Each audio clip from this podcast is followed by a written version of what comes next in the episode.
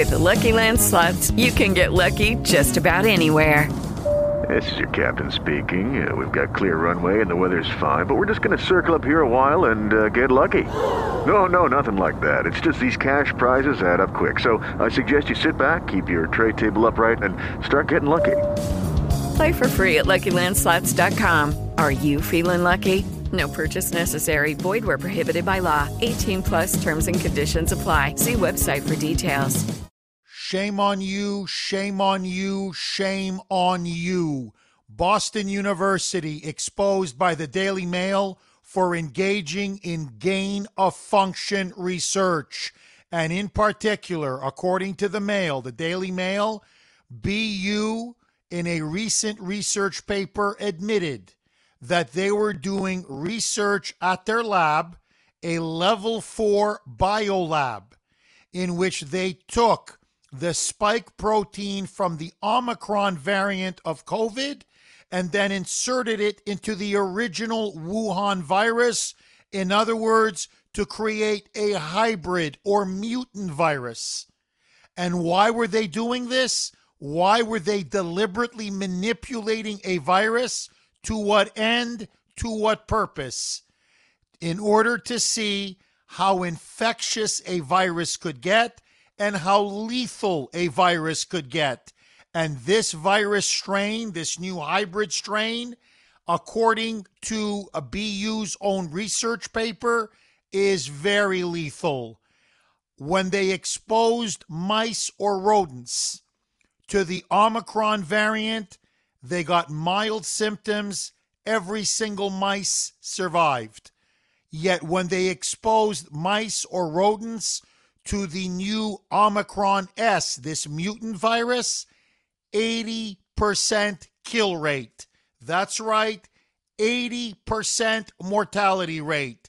Now, as the Daily Mail points out, the immune system of rodents or mice is very different from the immune system of humans. So just because 80% of mice are killed off by this new virus, it doesn't mean 80% of humans will. It could be 40%, 30%, 20%, 10%. Whatever it is, I don't care, and neither should you. Why is the university engaging in such criminal, amoral, immoral, unethical behavior? You're conducting gain of function research to what end? For what purpose? Why do we need to create more lethal or infectious viruses? Did the Wuhan lab leak not teach us anything? Did the COVID 19 pandemic of the last two years, which resulted from an accidental leak from the Wuhan Institute of Virology, not teach us nothing?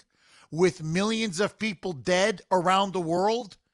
What if there's an accidental leak at Boston University at their lab? Can they guarantee that no human being will die as a result? They can't. And if they do, I don't believe them. It's time for much greater oversight, much greater transparency. They need to hand over all of the information, all of the data, everything that they have because this now poses a serious risk to the public, to public health, and to public safety. And my God, to have such a lab near a major population center like Boston, with all the neighboring towns and cities, and if there should ever be an accidental leak, or if a terrorist should get in there and steal a vial, the results could be catastrophic. Where is Governor Charlie uh, Baker? Where is Attorney General Maura Healey? Where is the mass congressional delegation? Where's Elizabeth Warren? Where's Ed Markey? Nowhere. Because the sad truth of the matter is NIH funding is everywhere. Big pharma money is everywhere. They have bought up universities. They've bought up academia. They've bought off the politicians and they've bought off the medical establishment. And that's why even though gain of function research has now been blatantly revealed and exposed, everyone is either denying the truth or being willfully blind. This is about power, money, and corruption. And if there should be a leak, a la the Wuhan lab, this time it will be Bostonians and New Englanders who may die by the millions.